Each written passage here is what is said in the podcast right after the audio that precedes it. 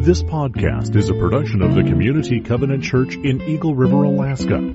A place where real people meet a real God to live in a real world. For more information, visit our website at www.communitycovenant.net. Your Bibles, if you have them, to 2 Timothy. I'm going to read from 316 to 4 5. All scripture is God breathed and is useful for teaching, rebuking, correcting, and training in righteousness, so that the servant of God may be thoroughly equipped for every good work. In the presence of God and of Christ Jesus, who will judge the living and the dead, and in view of his appearing and his kingdom, I give you this charge. Preach the word. Be prepared in season and out of season. Correct, rebuke, and encourage with great patience and careful instruction. For the time will come when people will not put up with sound doctrine. Instead, to suit their own desires, they will gather around them a great number of teachers to say what their itching ears want to hear. They will turn their ears away from the truth and turn aside to myths. But you, keep your head in all situations. Endure hardship. Do the work of an evangelist discharge all the duties of your ministry. Thank you, Janelle. All right. Well, hey, that was a wonderful video. And, uh, you know, it's funny, Noah and his character uh, says, I don't play by the rules. You know, I've learned in Alaska there are a lot of people that, that don't play by the rules. That's a very interesting thing, isn't it? I want you for a moment to stop and in your mind, try to imagine living in a time when there is pressure inside and outside of the church. Uh, pressure to look at the Word of God differently, perhaps to change it, to, to, to suit people's pursuits of, of pleasure and their personal interests. Uh, imagine a time and there's competing voices claiming uh, to have the truth Imagine a time in which those voices kind of synchronize and, and begin to take maybe passages of scriptures and traditions of faith and mix them with other faith traditions and religions and beliefs. Imagine a time in which even using the word truth is questioned because truth is relative. And uh, everyone has their own sense of what is true and what is not. And Alan and Kim, what's true for you may be good even if it's not true for me. Imagine living in such a time. Imagine living a time in which the church is experiencing more and more pressure and disdain from the dominant culture around it. Imagine living in such a time. Can you do that? You know, that's exactly the context of our passage today. Second Timothy is the very last letter that the apostle Paul wrote. And he wrote it shortly uh, before his death, his martyrdom. And he's writing to a young man, a protege. His name is Timothy. And uh, Timothy is an evangelist. He's a teacher in, in a town called Ephesus. We read that in the book of Acts. And of course, Paul was very involved in founding the church there and ministering there. Uh, it was a very cosmopolitan place. It was a place that had differing beliefs and traditions. And uh, Timothy, as this young evangelist, this teacher, is being exhorted by Paul. Uh, this is Paul's last time to really speak to him and impress upon him what is really important in his calling and that he needs to fulfill his calling. This is a time in which the church is struggling to remain vital. It's a time in which Paul is a, a leader in the church and, and the mission to the Gentiles. He's writing to Timothy to remind Timothy that your job is to help the church pursue Christ and Christ's priorities in the world. And the way you're going to do that is to remain faithful, Timothy, to the teaching that you had received from the time that, that you were a child through your, your grandmother and your mother You need to stand firm in your godly heritage and the foundation of scripture. Timothy, the Word of God, which has always been central in your life, needs to remain central, especially now. In your ministry, where, where false teachers are rising up and they are tickling the ears of, of people, telling them what they want to hear, and in doing so, giving them permission to live however they would choose in a way that that makes them happy. That's the context of the passage, which by the way, in just a few verses above 2 Timothy 3:16 when when Paul is reminding Timothy that he needs to stand firm in the scriptures that were implanted in his heart since he was a child it reminds us here at Community Covenant Church that the word of God is important but it's especially important in the lives of our children. That as we are teaching them, instructing them in God's Word, that Word is implanted in their heart and the Spirit of God is watering it and nurturing it and we know that the Word of God never returns void. And how important is that? Timothy is an example. He became the man of God that, that he was because of the input of godly people in his life when he was a child. Do you know right now as we are beginning to to collect names of people and arrange teachers for our, our Sunday morning program. Do you know right now we're seven teachers short? Do you know that? As you look in the bulletin, the worship guide, as Tyler likes to call it, on the left hand side, it tells you that there are opportunities for you to be involved in children's ministry. That's important. And if you don't get anything else from the passage we're looking at today, you realize how important that is. Because our world needs Timothy's. Our church needs to raise up Timothy's who will stand on the centrality of the Word of God and take the Word of God into the world and, and, and teach in the church so that people might be equipped for every good work. We need men and women like Timothy.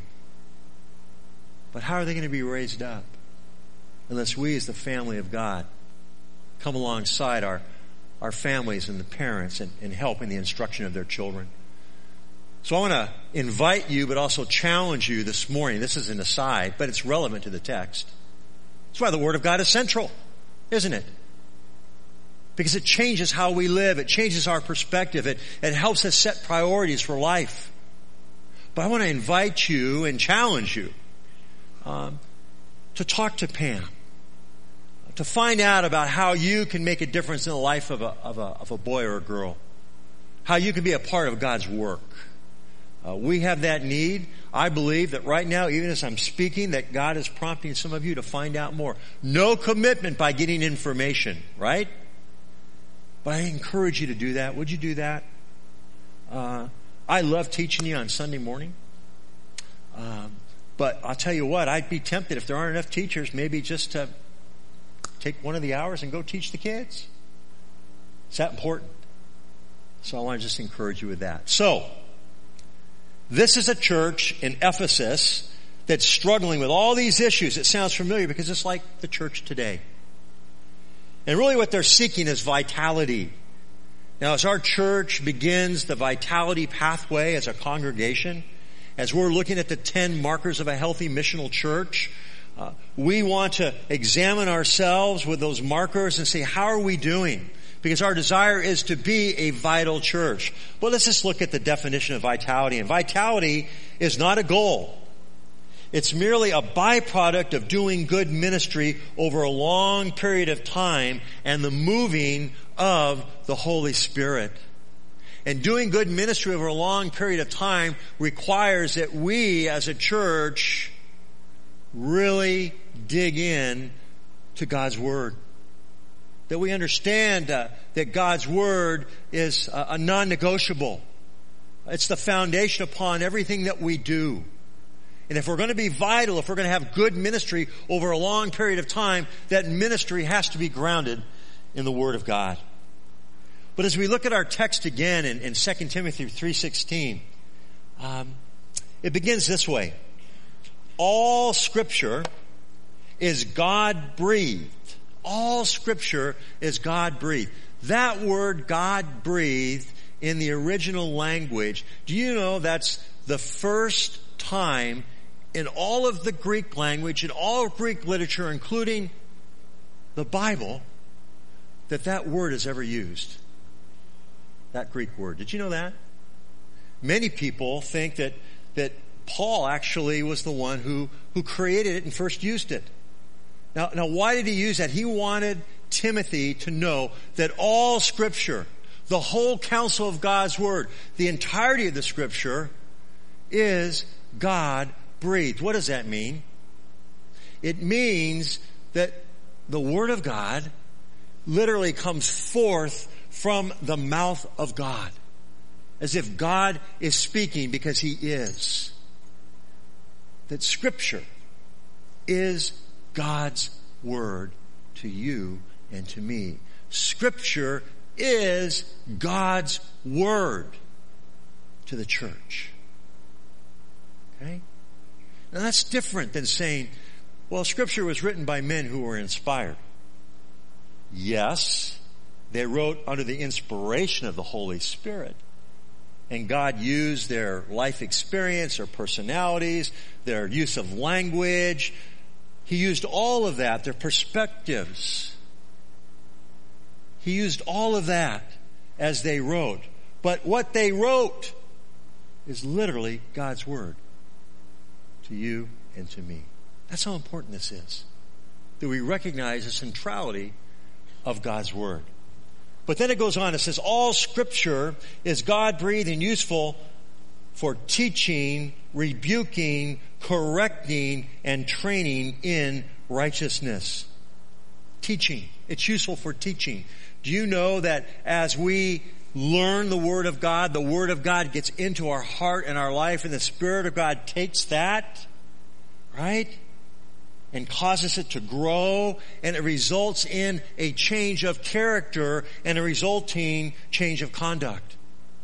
Do you know that the Word of God transforms our lives through the work of His Holy Spirit? And so it's useful in teaching. Uh, the next word there, though, is for rebuking. The Word of God. This is what we measure character and conduct by. And when character and conduct, when one's life or one's beliefs and subsequently how they live their life aren't consistent with this, then what it's saying is the Word of God is the judge. It's by what we measure. And it's useful to rebuke. It's a very similar meaning to a passage you may be familiar with in Hebrews 4.12. Hebrews 4.12. It's coming up on the screen. For the Word of God is alive. It's alive. And it's active. It's sharper than any double-edged sword. It penetrates even to the dividing of soul and spirit, joints and marrow. It judges the thoughts and the attitudes of the heart. And so the Word of God penetrates our lives and reveals our true character and conduct. It exposes uh, what we believe and how we live those beliefs out in life. Uh, the Word of God here is what we measure those things by. It's alive and it's active. And you know what it does? It rebukes us when we need it. It rebukes us when we need it. But then the next word is what? For rebuke and correction. You know that word God breathed the first time ever in the Greek writing or in in scripture that that word is ever used? Well, this word correct is very similar. It's the, the only time that it appears in the Bible. And, and you know what it means? It means literally when someone has been rebuked and their heart has been revealed, hopefully for the, for the sake of calling them back into right? A right relationship with God, a right understanding of how to live, their character and their conduct. Right? Once that happens, then that word correct literally means to take something that's fallen over, pick it up, and put it back in its rightful place. Or it's used in the instance of somebody who stumbled and fallen down, that you would reach out and help them get back on their feet. So that we see in the Word of God not only something that reveals our heart and calls us to, to life change and, and, and to repentance if our life's not consistent with what it teaches us on how to live, but it also gives guidance for correction. In other words, it helps us right ourselves. It picks us back up. It puts us in our rightful place in relationship to God and other people. It's a wonderful thing. It's a wonderful thing. He goes on for correction and training in righteousness so that all God's people may be thoroughly equipped for every good work. Okay? For every good work. Do you know he who has begun a good work in you will bring it to completion until the day of Christ's return? Do you know that? And you know that he equips you through his word that you might live pursuing Christ's priorities in the world? That's why the word of God is so central. Uh, I love the psalmist who writes this, Psalm 119, 105. 119, 105. Coming up on the screen. There it is.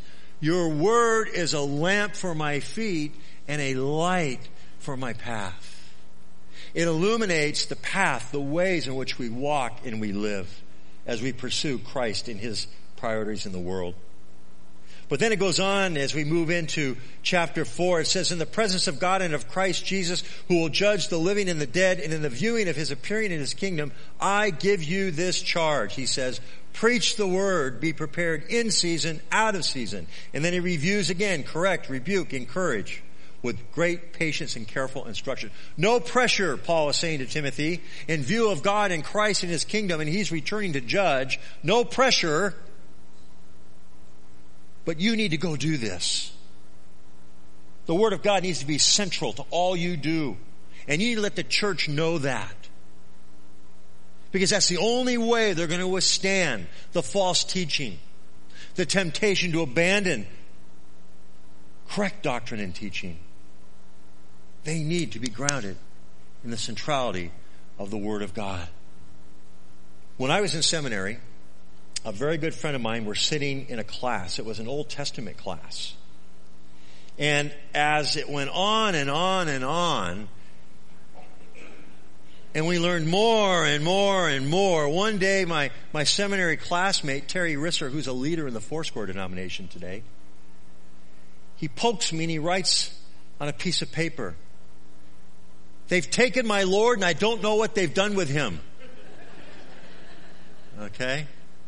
In other words, what he was saying is, you know what? This is a lot of academic knowledge and information, but the Word of God is living. It's intended, what? To be alive in our lives. It's intended to link us to our Lord that we might live for Him in the world. So it's more than just acquiring knowledge. In John 5, 39 through 40, Jesus talking to the Pharisees said this. He said, you study the scriptures diligently because you think that in them you have eternal life. These are the very scriptures that testify of me, about me, yet you refuse to come to me uh, to have life. And, and this is something I want to really encourage you in as you recognize the centrality of the Word of God in your life. Yes, the Word of God is useful for, for teaching in doctrine and for knowledge, but that knowledge is intended to be knowledge that leads to what? Life. It's not knowledge for knowledge's sake. That the Word of God is alive in you and in me. And God's intention is that the end result of that word in our life would be a living relationship with a God who speaks these words to us, who implants it into our heart that we might live life for Him in the world, that we literally could pursue Christ's priorities in the world. It's not knowledge for knowledge's sake. Okay? I'm convinced there are a lot of people who know a lot about God, but don't know the first thing about living for Christ's priorities in the world. I'm convinced there are a lot of academically minded people who can tell you chapter and verse what the Bible says, give you the historical background and the context. But here's the question. Is that knowledge gone from here to here? Clearly, the apostle Paul is telling Timothy that that knowledge must result in something. In transformation, in new life that's visible in one's character, and their conduct, how they interact and how they live in the world, pursuing Christ's priorities. Yes, the Word of God is central. But then there's a second thing here that's really important. Not only that we look at the Word of God as living and active and alive for our lives, it's more than a pursuit of knowledge. But then we come into situations when people call it into question, when they want to argue and debate with us, we need to stand firm on what the Word of God says. I remember a relative one time at a Thanksgiving meal and they were in the kitchen and, and they're saying, Todd, I want to talk to you about something. You mean to say that Jesus Christ is, is God's only way of salvation? And, well, yeah. But I don't understand that. And she went on to say, that's not what this person says, and that what, that's not what that person says. I said, well, all I can tell you is what the Bible says. Jesus said, John 14, 6, I am the way and the truth and the life.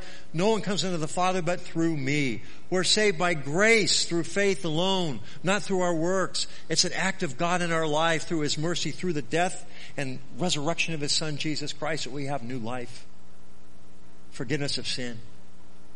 And man, she wanted to argue and go round and round and round. And I finally said, listen, your issue's not with me. All I'm telling you is what the Bible says. And that's what I believe.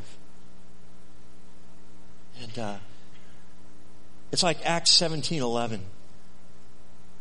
Acts 17:11 there was a group of of, of Jewish believers. They were called Bereans. And it says, now the Bereans were more, of more noble character than those in Thessalonica, for they received the message, the word of God with great eagerness. But what did they do?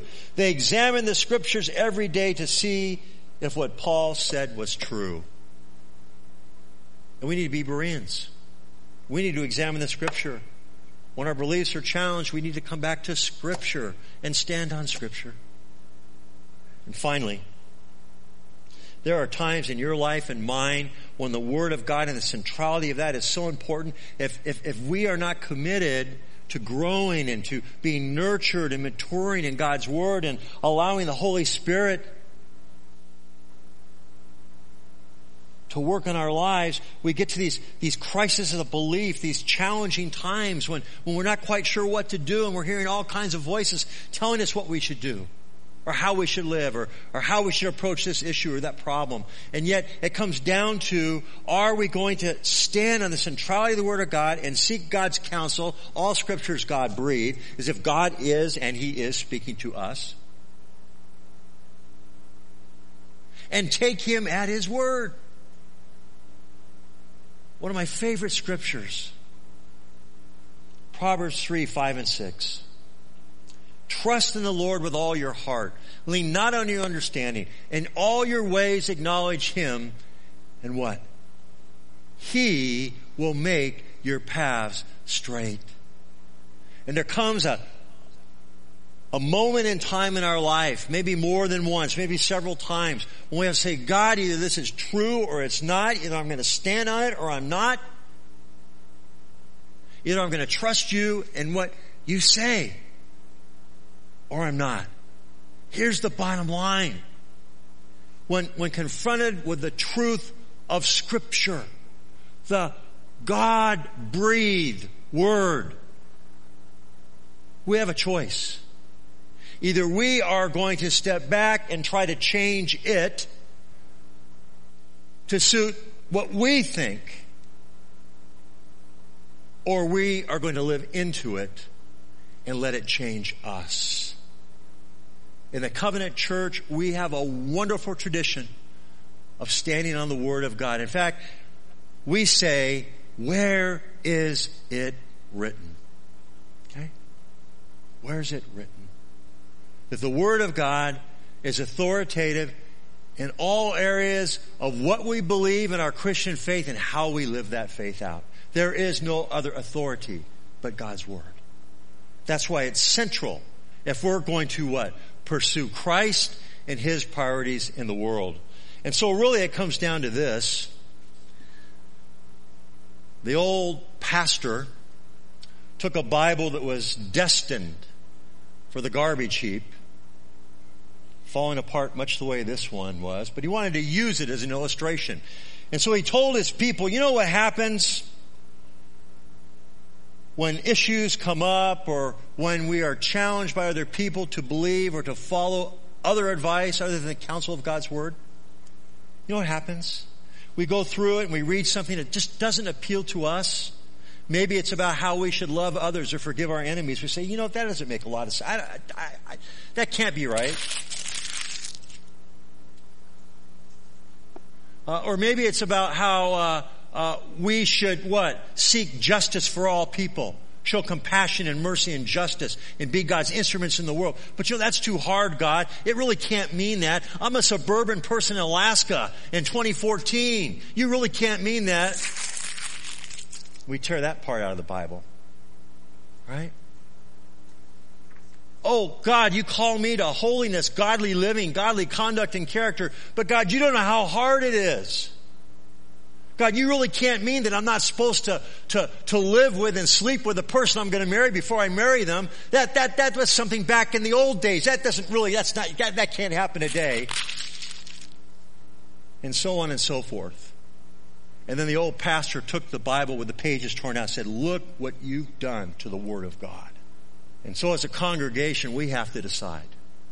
Are we going to change this book, the living Word of God, to suit our desires and ambitions or our opinions? Are we going to let it change us? Where is it written? Let's pray. Father, we thank you for your word. And we want to be a healthy missional church we want to be a church that pursues you and your priorities in the world.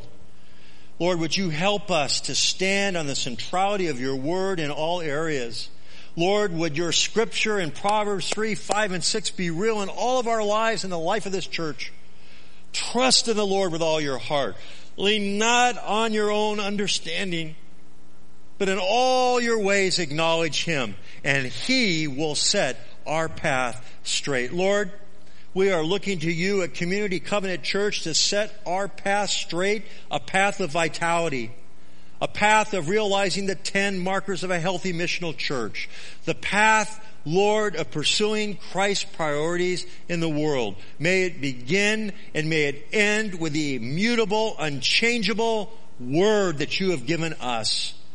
Father, the flowers fade, the grass withers, but the word of God remains forever. Amen and amen.